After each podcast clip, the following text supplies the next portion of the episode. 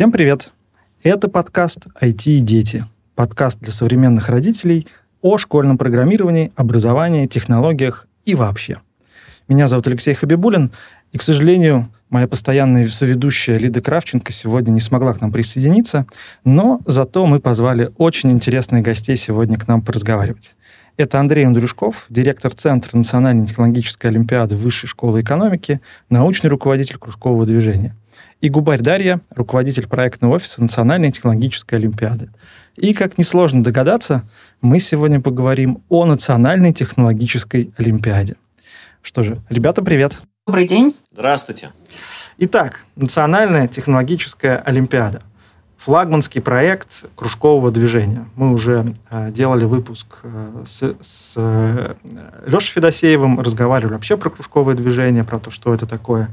И вот хочется подробно обсудить, собственно, Олимпиаду. Я должен признаться, я самый большой фанат в мире Национальной технологической олимпиады. Мне эта штука безумно нравится. И всегда, вот всегда, при любых встречах с родителями, чиновниками, всеми-всеми, я говорю, вот прям вот немедленно бросайте все и идите участвовать в Национальной технологической олимпиаде. Собственно, первый вопрос. Расскажите, пожалуйста, что такое Национальная технологическая олимпиада, чтобы это не было, там, как в том анекдоте про Рабиновича, когда я всем рассказываю, чтобы, собственно, вы, как главные люди в этом процессе, поделились с нашими слушателями, что это такое, чем она отличается от других олимпиад и вообще почему в этом нужно принимать участие? Давайте я, наверное, начну. Прежде всего, Национальная технологическая олимпиада – это командное инженерное соревнование. И, наверное, это самое большое отличие ее от любых других олимпиад. Мы знаем, существует множество предметных олимпиад, и они тоже входят в различные перечни, являются очень популярными среди школьников и среди их родителей. В данном случае мы говорим об олимпиаде межпредметной, то есть той, в которой предметные навыки, несомненно, важны, но важны также и какие-то уже профильные, как мы это называем, компетенции. Вернемся к командности и инженерности. Это два очень важных для нас слова. Прежде всего, мы верим в то, что в будущем мире невозможно работать в одиночку над сложными технологическими задачами, над ними всегда работает команда какая-то. И поэтому лучше со школы начинать свой путь в технологическое будущее, а значит, в путь, где ты будешь работать с командой. Инженерные, тут все понятно. Наши задачи нашей олимпиады, они инженерные и комплексные. То есть те, которые, опять же, невозможно решить в одиночку, и те, которые не имеют... Это задачи с открытым решением. Те, которые не имеют одного верного решения. Что ты еще добавишь, Андрей, здесь? Можно просто сказать по объему, что у нас получается сейчас 39 профилей. То есть это 39 разных направлений технологических, по которым команды из вузов и технологических компаний разработали уникальные вопросы, задачи, собственно, те самые комплексные инженерные задачи, которые решают ребята со всей страны. И по нашему логике мы не останавливаем процесс увеличения таких профилей. Нам чем более разнообразнее мир инженерных современных задач будет представлен для школьников, тем нам на самом деле будет естественнее и правильнее, потому что задача как раз в том, чтобы показать ребятам, насколько разные сейчас технологии, насколько новые тематики появляются, и насколько много интересных в России команд, которые способны создавать такой интересный образовательный, просветительский, соревновательный контент для школьников. Угу. То есть, по сути, если так говорить на чистоту, Национальная технологическая олимпиада – это не одна, а целых 39 различных олимпиад, верно же? Да. Вообще-то да. У нас есть, конечно же, общие базовые принципы, и общие цели, ценности, которые мы реализуем и стараемся сделать со всеми 39 профилями, но при этом нужно понимать, что это уже маленькое, небольшое поселение. То есть это уже не квартира, где ты с друзьями уже снимаешь и в едином духе. Это 39 на самом деле команд, а в каждой из профилей есть примерно по 10 энтузиастов, которые делают, то есть это уже 390 человек, ну, в целом, сказать, деревня такая хорошая, и она живет своей жизнью, сказать, и каждый из них свой.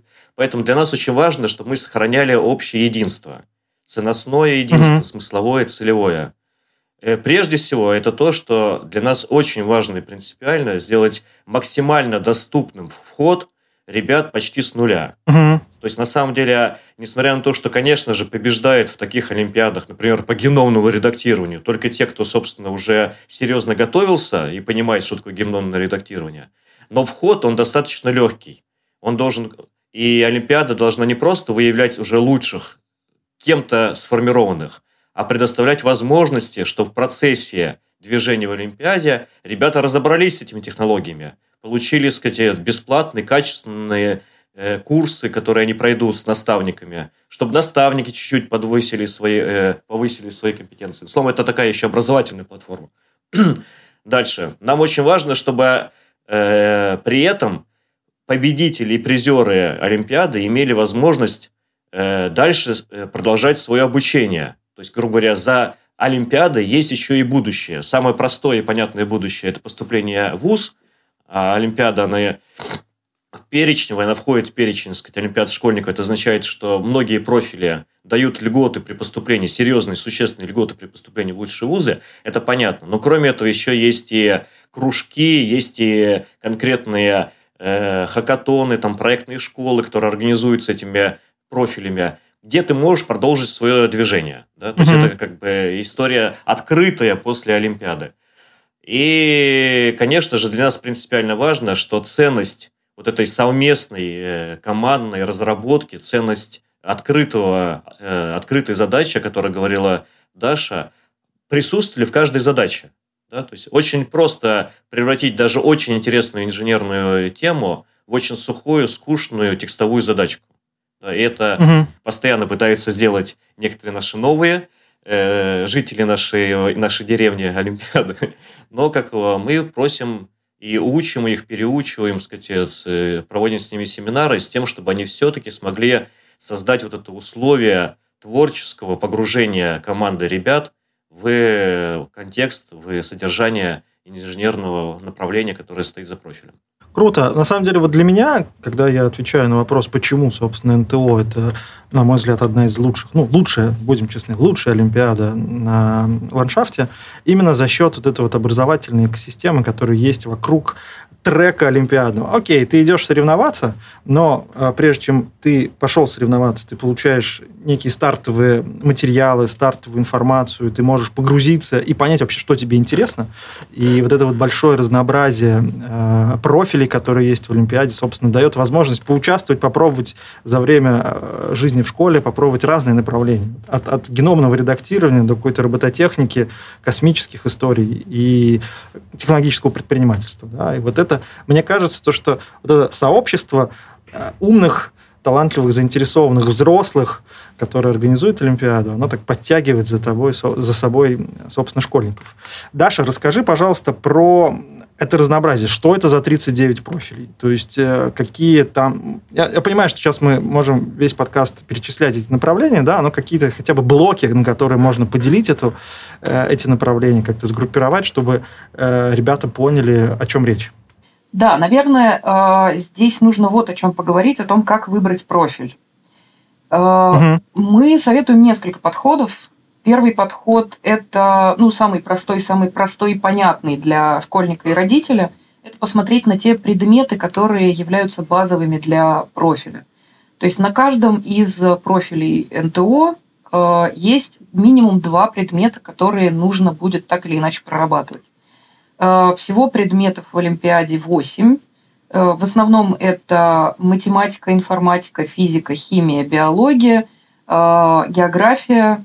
В этом году добавились еще обществознание и, собственно, сам предмет технологии. То есть можно посмотреть на список профилей, посмотреть на их предметную привязку, но это такой базовый уровень, который во многом может не сработать, потому что информатика, например, есть в очень многих профилях как базовый предмет. Ну, то есть, извини, пожалуйста, перебиваю, да, по факту, вот как бы я действовал, если бы был школьником. Вот у меня, условно, мне нравится математика, информатика, обществознание, химия. Я такое беру, фильтрую по этим номерам. О, вот здесь, вот, значит, есть такие профили. Да. О, окей. Это, попробую с этого. Это нормальный путь. Это тот путь, которым идут очень многие наши участники, особенно в первые годы. Дальше они становятся несколько изощреннее и как бы подходят более серьезно к своему обучению, да, потому что действительно у каждого профиля есть своя образовательная программа, и это обязательный компонент, которую мы требуем от разработчиков, наличие, собственно, такой образовательной компоненты. И они смотрят на то, какие компетенции они хотели бы прокачать, потому что у каждого профиля есть набор хард-скиллов, вполне конкретный, который описан на странице профиля, тот, который будет востребован в процессе второго этапа и уж тем более финала. То есть можно идти по списку таких компетенций. Там схемотехника, не знаю, робототехника, микроконтроллеры, не знаю, там, программирование на питоне, программирование на C++, еще что-то. Ну, то есть набор вполне конкретный, и его по нему можно фильтровать, да, для себя. Есть еще один подход, достаточно интересный, это посмотреть на финальную задачу, на задачу заключительного этапа у каждого профиля и понять, интересно ли вам будет сделать именно такой там, продукт, проект, ну, продукт прежде всего, такую штуку, там, не знаю, робота, который ездит по Марсу и выясняет, где здесь... Если же там жизнь. Да, да. Или, там, не знаю, создать реальные квантовые точки, или, там, не знаю, создать искусственный интеллект, ну, нейросетку, искусственный интеллект, который работает с естественным языком. Все это примеры реальных задач, которые используются на заключительных этапах, и можно смотреть и отталкиваться от них. Если вот это интересно, то да, нужно идти в этот профиль, закапываться в то содержание, которое в нем есть, и да, на финале действительно делать вот такое нечто. Прикольно. Вот сейчас то, что ты рассказываешь, это диаметральным образом отличается от механики любой олимпиады предметной, и поэтому, Андрей, вот расскажи, пожалуйста, чуть подробнее про саму механику, да, то есть, ну, в моем понимании и в понимании всех слушателей олимпиада – это что такое? Вот приходят ребята, берут условно листочки или сидят за компьютер и 5 часов решают какие-то задачи, ну, чаще всего сферические в вакууме, да. Я думаю, что создать, запрограммировать робота, который какие-то задачи на Марсе решает, за 5 часов, ну, вряд ли получится. Да? То есть, вот, какой путь участника Олимпиады, какие вехи основные есть на этапе от регистрации до участия в финале, и как это вообще выглядит? Расскажи, пожалуйста. Ну, собственно, сами соревнования, да, выглядят как разбитые на 3 этапа. Угу. Соответственно, условно говоря, от сентября и, условно говоря, до апреля. Угу. До конца марта, иногда до середины апреля, да. Да. Ну, апрель. Ну, то есть, олимпиадный сезон, сентябрь, ну, там, условно, март-апрель. Да. Это классический олимпиадный сезон, и поэтому участие в Олимпиаде – это, так или иначе, сюжет на вот этот период, такой, так сказать, минимальный. В сентябре, выбрав направление, ты сдаешь, собственно, онлайн-тест по этим, уже о чем сказала Даша, 2 предметам, которые ты, так сказать, определенным образом имеешь возможность сдать. В этом году мы как раз чуть-чуть усилили, в том числе, инженерную составляющую, и к этим 2 предметам даем еще задачу инженерную, ну, текстовую. Так сказать, от того, что ты можешь, как бы, уже как бы погружаясь в тематику профиля, как бы, но в целом это такая, скорее, сориентирующая задачка, как бы выявляющая вообще у тебя исходно наличие тех представлений и минимальных компетенций, которые вообще относятся к данному. Разрешите, я чуть дополню Андрея, для того, чтобы было проще понимать. После того, как ты зарегистрировался на саму Олимпиаду, в процессе регистрации тебе предлагают уже какой-то профиль, который, как нам кажется, тебе может как участнику быть полезен.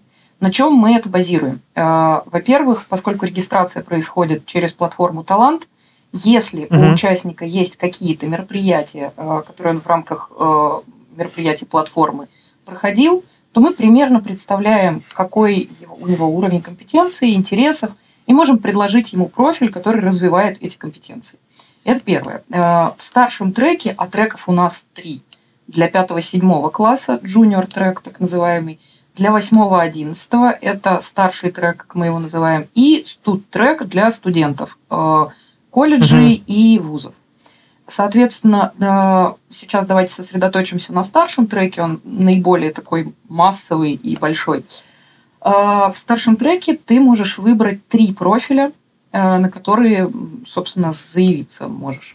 У каждого этого профиля есть по 2 минимум предмета, в редких случаях бывает 3 предмета, которые нужно будет в процессе последующих нескольких волн предметных прорешать.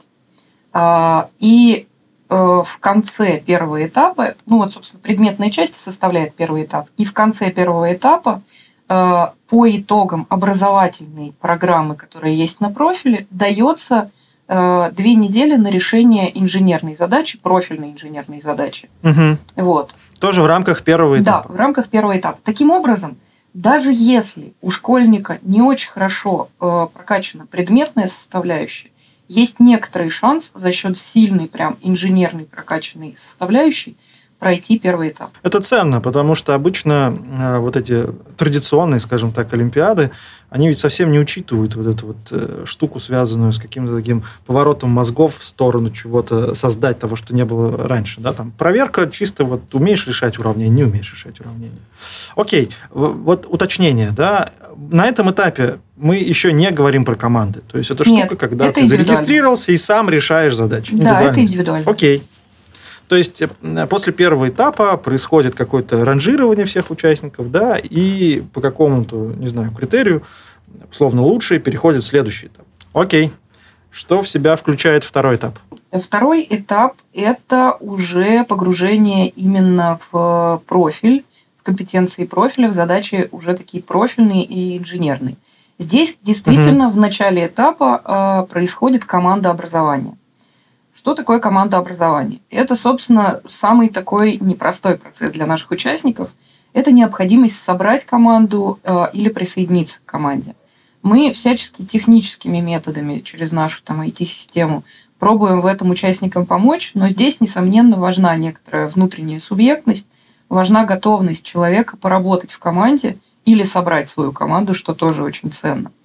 Соответственно, задачи на втором этапе рассчитаны на то, что ты не будешь их решать в одиночку.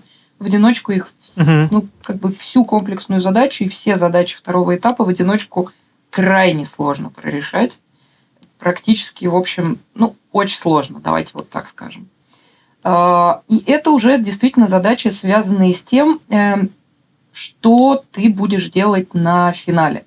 Фактически второй этап – это всегда декомпозиция задачи финала до каких-то более, как бы, более отдельных элементов этой задачи, попытка здесь нарастить нужные компетенции и как бы, понять, кто в вашей команде за какие роли будет, собственно, отвечать уже на финале. То есть это возможность попробовать себя в разных ролях всей команде и решить, что да, вот это мое, а это не мое. То есть здесь уже происходит некоторая профориентация. То есть получается так, что второй этап не длится 5 часов, а он длинный, ну то есть там протяженный во времени. Он длится месяц. И, месяц, окей. И вот команды, они сначала как-то после, когда узнают результаты первого этапа, пытаются самоорганизоваться с вашей помощью, и, значит, дальше идут по всему вот этому второму этапу одной командой, как-то распределяя между себя нагрузку, кто-то лучше знает одно, кто-то другое, как-то это все, значит, делается. Дальше что происходит? То есть эта команда, она переходит, ну, там, не знаю, общий балл начисляется, и уже отбор команд, собственно, идет. Значит, существует следующая система, что команды загружают результаты, команды загружают ответы, да, в систему, и лучший ответ из тех, которые загружены командой, засчитывается для всей команды. Правильно понимаю, что это тоже онлайн-история, то есть не нужно куда-то ехать, это все в онлайн. Второй этап тоже онлайн. То есть, если так Прорезюмировать, вот есть там финальная задача, мы сейчас к этому перейдем, да, разработчики, собственно, профилей эту финальную задачу разбивают на какие-то блоки, эти блоки зашивают задачи второго этапа, и даже если ты не очень ориентируешься в тех знаниях, которые нужны для решения этой конкретной задачи, у тебя есть месяц, чтобы, не знаю, там, пойти поботать, почитать, посмотреть какие-то курсы, потом с наставником это все проработать для того, чтобы это все затащить, как говорят школьники. Да, абсолютно верно.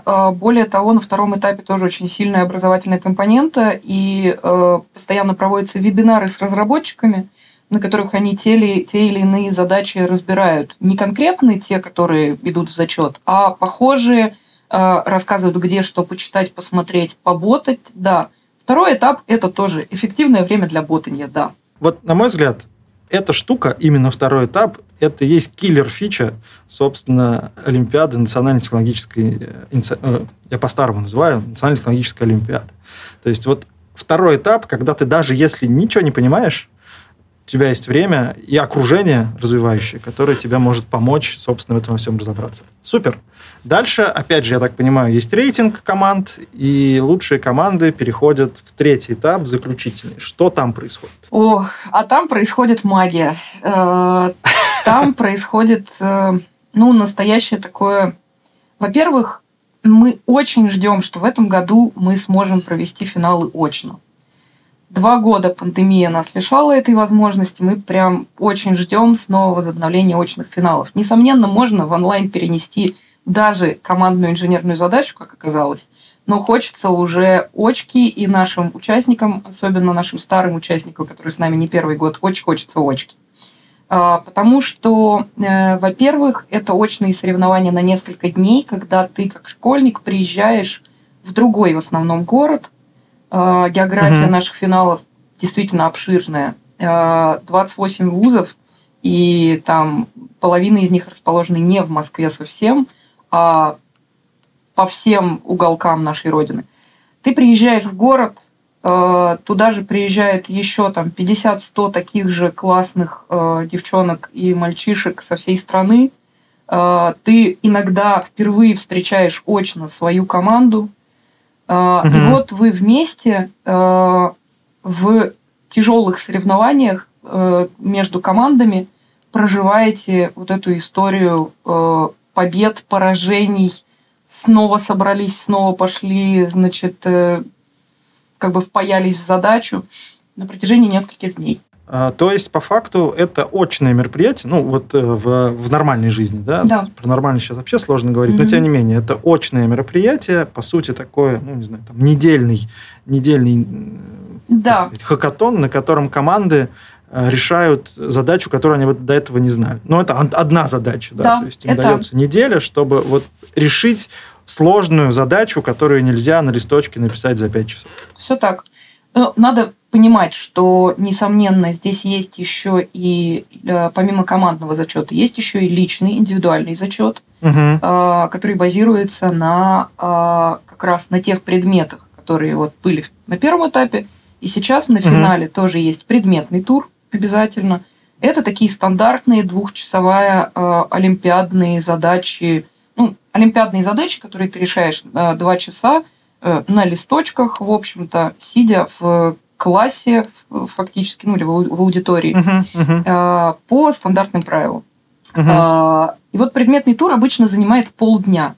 Потому что 2 часа и 2 часа предметки, а 3-3,5 дня занимает сама инженерная задача. А как выбирается победитель, да? То есть понятно, что за предметный тур идет какое-то начисление баллов, за командный тур идет какое-то начисление баллов, потом все складывается, и вот там, получается, выбираются лучшие. Фактически так. У каждого профиля есть свой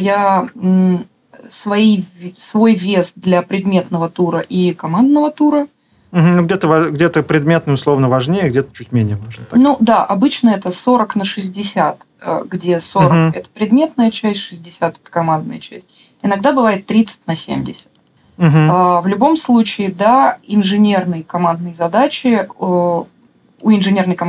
вес выше. Угу. Это важно. Ну, то есть, условно, если ты там не очень хорошо решаешь условно дифференциальное уравнение, да, но ты видишь, у тебя мозг так устроен, что ты можешь как-то вот, организовать командную работу, там, промотивировать команду, распределить задачки, и ваша команда за счет твоих усилий затаскивает тур, то у тебя есть шанс, собственно, стать призером.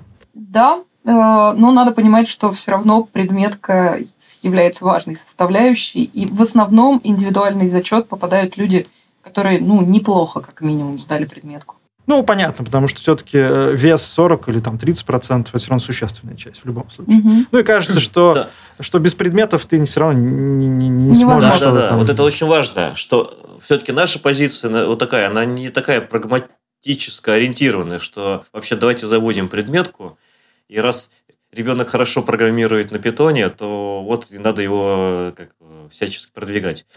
То есть, все-таки мы пытаемся найти баланс. Uh-huh. Да? То есть, для нас очень важен этот баланс. Для нас и реально всегда в сильных, продуманных, сбалансированных профилей, там, где предметка, она не оторвана, а на самом деле предметные задания, в том числе олимпиадные, они вообще-то реально про то, про что, собственно, профиль. Да? То есть, это та часть предметных знаний, которая просто критически необходима для инженера будущего и настоящего. Uh-huh.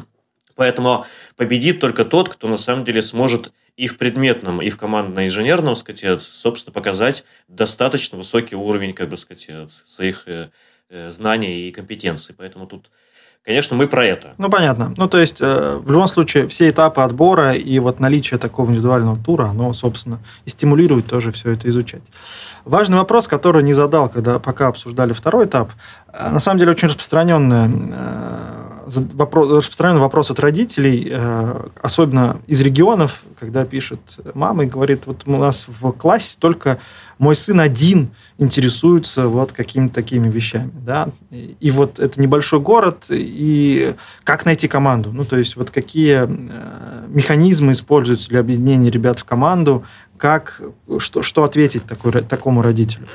Безусловно, это обычная ситуация, действительно, учитывая, что не во всех сейчас школах страны созданы условия для популяризации современных технологических. То есть, ну, нет везде кружков, куда, там, сказать, все сильные ребята из школы могут собраться и, наконец, вместе там, двигаться. Это факт, поэтому действительно много есть таких случаев.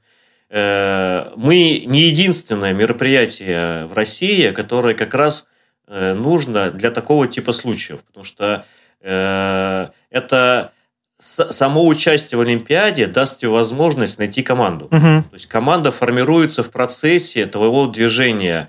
И у нас действительно очень много случаев, а с позапрошлого года мы даже ведем мониторинг благодаря платформе. Мы видим судьбу не каждого ребенка, а судьбу команд. То есть, когда-то в 2018 году группа ребят впервые познакомилась на втором туре, ссорилась, конфликтовала, приехала на финал, увидела друг друга в лицо, восхитилась, влюбилась друг в друга. И потом они 3 года вообще-то, так сказать, ездят этой командой. Uh-huh. При этом кто-то из них из Владивостока, кто-то из них из Калининграда, кто-то из них... Вот. А теперь они все студенты, частью в Питере, частью в Москве, и ездят друг к другу в гости. Ну, то есть, это история. Что сказать родителю? Родителю сказать, наверное, 2 вещи. Первое, что да, само пространство Олимпиады – это возможность как раз найти такую команду. Uh-huh. Этому способствуют и разработчики профиля, которые на втором этапе создают там чаты, комьюнити с участниками. И там есть возможность у каждого сказать, я хорош в этом, я хорош в этом, возьмите меня uh-huh. в команду, или я собираю команду под такое-то. Вот. Во-вторых, надо посмотреть не только на свою школу. Кружков может не быть в твоей школе, но они могут быть в соседней школе. И там, может быть, уже ребята есть, которые уже заявились и даже на твой профиль. Такое тоже случается. Угу. Ну, так, некая система вот этих центров подготовки, да? То есть, какие-то центры, не знаю, технического творчества, кванториумы, такие места сборки, которые, собственно, сейчас, слава богу, все больше и больше появляется в регионах, и туда точно нужно обратить свой взор. И там может появиться наставник, что тоже очень важная история для любой команды. Вот, Андрей, ты уже немножко начал про это говорить, да? Вот, а что дальше-то? Ну, вот прошла Олимпиада, вот сезон, там, наградили победителей, все собрались, все классно. что происходит с ребятами потом. То есть если какой-то трек дальнейшего сопровождения и вообще в целом вот что? Ну, смотрите, у нас, соответственно, есть две истории. Есть история того, что мы можем сделать сами. В данном случае под мы имею в виду ядро кружкового движения, и про что, наверное, Алексей Федосеев уже говорил. И это для нас очень важно и ценно, что у нас вообще-то человек, попавший хотя бы на одно мероприятие кружкового движения или партнерское, он уже, не то чтобы уже в сетях, но на самом деле он уже близок к тому, чтобы уже отсюда не вылезти. Потому что, на самом деле, мы его, во-первых, знаем, видим и рады. Во-вторых, на самом деле, мы ему предлагаем уже много разных историй. И в том числе через личный кабинет Таланти, через цифровую платформу, в том числе и на самих мероприятиях. То есть есть много разных других форматов, кроме Олимпиады. Безусловно, у нас очень много ребят, и это на самом деле не то, чтобы прямо очень хорошо, хотя и хорошо тоже, которые просто там действительно 3-4 раза за время своего школьного периода уже поучаствовали в Олимпиаде. Они каждый год, пока, собственно, не поступят в ВУЗ, а поступив в ВУЗ, в студенческом треке участвуют. То есть они как-то не могут остановиться в этом процессе. Это понятно. Но это есть другие варианты. Это проектные школы, это хакатоны уже более профессиональные, там, где тебя уже испытывают, на более серьезных комплексных задачах. Это, безусловно, всякого рода проектные конкурсы, потому что мы все-таки считаем, что настоящее инженерное проектирование – это более высокий и сложный этап по сравнению с соревнованиями. Да? То есть там, где тебя задачку не ставят, а ты сам должен эту задачку ставить. И мы сейчас партнеримся с различными проектными конкурсами и акселераторами детских и молодежных проектов, да, для того, чтобы вообще создавать общую помощь. То есть мы хотим подталкивать ребят уже выходить в проектирование, на основе тех компетенций, которые они продемонстрировали в Олимпиаде. Там ближайший сейчас для нас это такой старт в инновации физтех, конкурс, который мы вместе с ними выращиваем как раз в этой идеологии. Соответственно, вузы, безусловно, поступление в вузы. Но здесь тоже, смотрите, все не так просто, потому что вообще-то Олимпиада дает льготы для действительно очень многих вузов страны, ведущих инженерных вузов. Это вузы принимают эти результаты вплоть до безвступительных испытаний. Но ребят в основном все равно продолжают ориентироваться на бренд. То есть есть сильный бренд вуза. Но что с ними случится в самом вузе, на самом деле, куда они туда попадут или, наоборот, растворятся, потеряют мотивацию, это вообще-то мало кого... то есть за этим следить сложно, и поэтому мы для повышения качества вообще вот этого движения ребят уже в высшем профессиональном образовании выбора создали вот с этого года кружковым движением специальную такую работу, проект запустили по профориентации по вузам. То есть это когда мы уже... не просто говорим, что такой-то вуз, такое направление подготовки дает, хотя тоже это важно, на самом деле, вообще рассказывать про что каждый из вузов. А какие команды в этих вузах реально ведут работу в рамках этих технологий? То есть, кто реально занимается научной разработкой, кто реально, ведет большую работу со студентами. То есть, мы начинаем чуть-чуть персонализировать вузы и говорить, если ты уже решил поступать в этот сильный вуз, то мы рекомендуем, вот как команда, или вот другая команда, а вот здесь у них такая-то история, смотрим материалы про них, вот их контакты, они готовы ответить на твой вопрос, если что-то.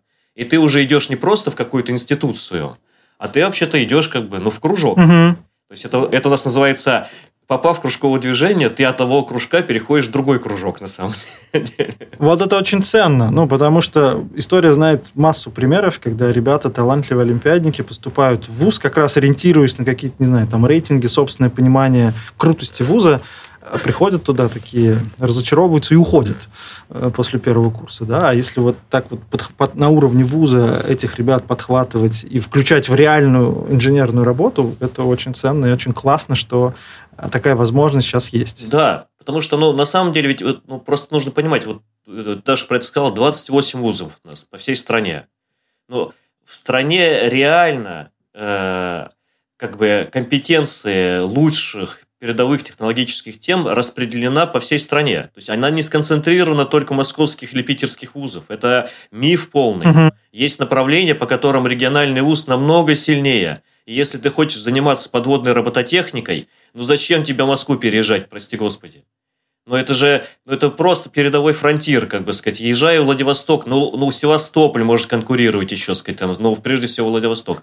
Ну, то есть, грубо говоря, вот этот момент, который ни родителям, ни детям не понятен. Угу. А то, что подводная робототехника, это вещь на самом деле не менее, то есть, это просто передовой край, то есть, в робототехнике, там, сказать, ну, то есть, тоже еще рассказать надо, да, сказать, ну, и так далее. То есть, как бы мы очень рады региональным вузам, которые начинают через Олимпиаду рассказывать про действительно самые передовые тематики, которые ведутся у них.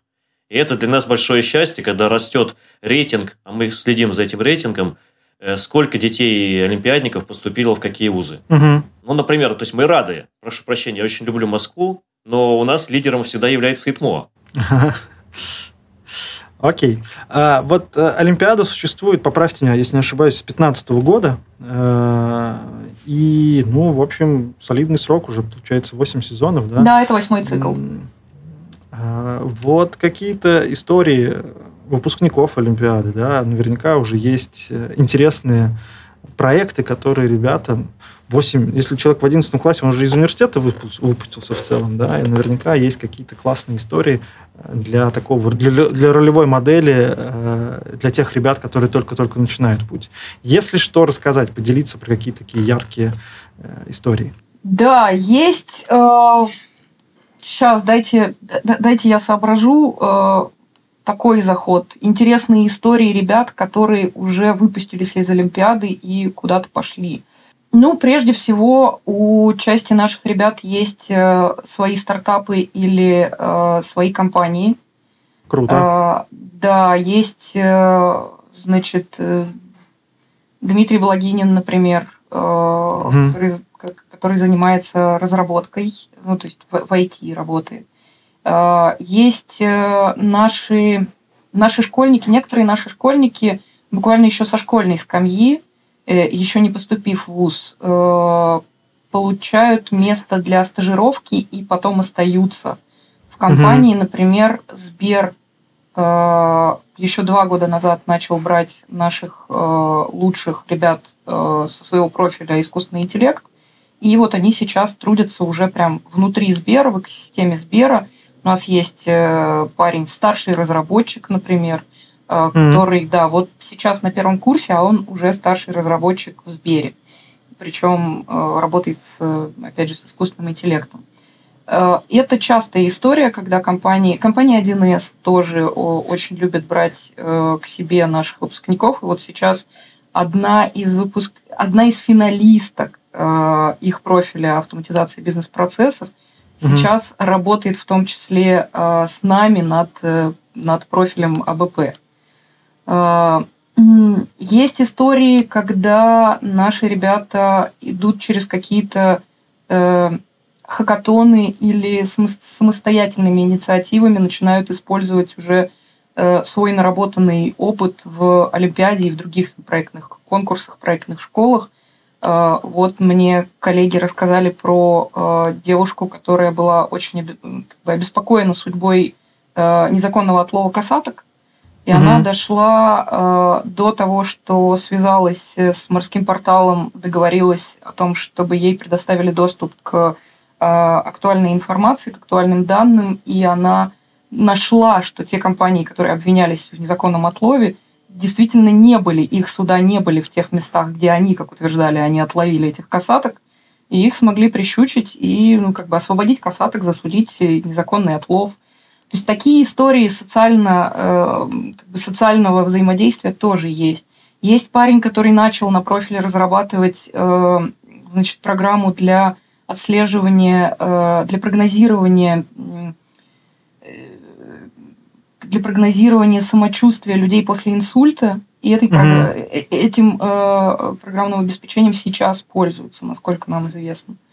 То есть просто море таких историй, мелких или крупных. Мы слышим в основном о самых крупных, но мы знаем, что Олимпиада действительно изменяет подход участников к жизни. Они действительно понимают, что даже человек из маленького города может добиться каких-то результатов, применив технологии к повседневной жизни. Супер. Ну, по факту, социальный лифт, как он есть, да, и мне кажется, что вот этот ну, если ты заходишь в Олимпиаду, ну, скажем, там, в 6-7 классе, да, то вот эти вот несколько лет, которые у тебя есть за время школы, это может дать колоссальный буст в твоей карьере, в твоем понимании, в твоей профориентации. И как результат поступления в вуз, стажировка в классной компании, а устроиться школьнику на стажировку, мы знаем, это не такая простая история в целом. Ну, и стартапы, проекты, инженерные, интересная работа. Слушайте, очень круто. Я всех наших слушателей призываю к тому, чтобы, собственно, вот сейчас прямо после того, как вы послушали, пойти и почитать подробнее на сайте. Все ссылки мы прикрепим в описании, конечно. И, в общем, пойти и зарегистрироваться. И мой, наверное, финальный вопрос, такой чисто практический. Что делать, чтобы прямо сейчас пойти и зарегистрироваться? Какие дедлайны, как что, где чего искать, как это работает? Да, давайте расскажу. Значит, у нас есть сайт ntcontest.ru, на котором есть вся информация по поводу сроков. Сроки такие. Регистрация закончится 28 октября, но лучше бы зарегистрироваться сильно раньше, потому что сейчас как раз идут предметные волны. Вот сейчас стартует вторая волна по предметному туру.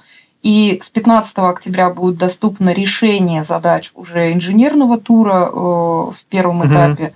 Да, соответственно, к этому моменту хорошо бы пройти образовательную программу, то есть регистрироваться нужно прямо сейчас.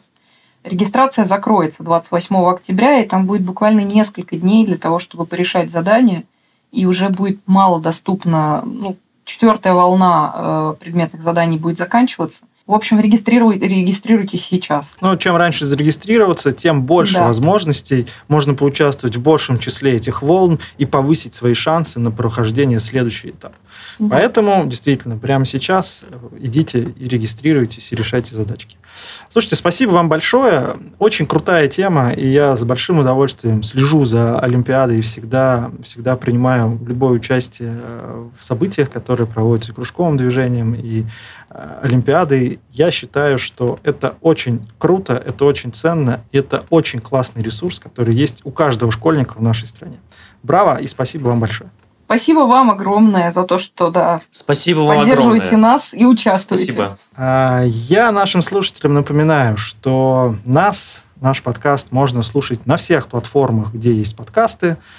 Мы будем рады вашим оценкам, хорошим оценкам, комментариям, пожеланиям. Также у нас есть бот в Телеграме, в который вы можете оставить нам обратную связь, задать вопрос, предложить спикера, гостя, которого мы обязательно позовем к нам на выпуск. Ну и у меня есть свой Телеграм-канал, который называется «Дети, технологии и образование», где я тоже стараюсь рассказывать про интересные возможности, которые есть у ребят в нашей стране. Что же, спасибо, хорошего вам дня и до встречи. Спасибо, до свидания.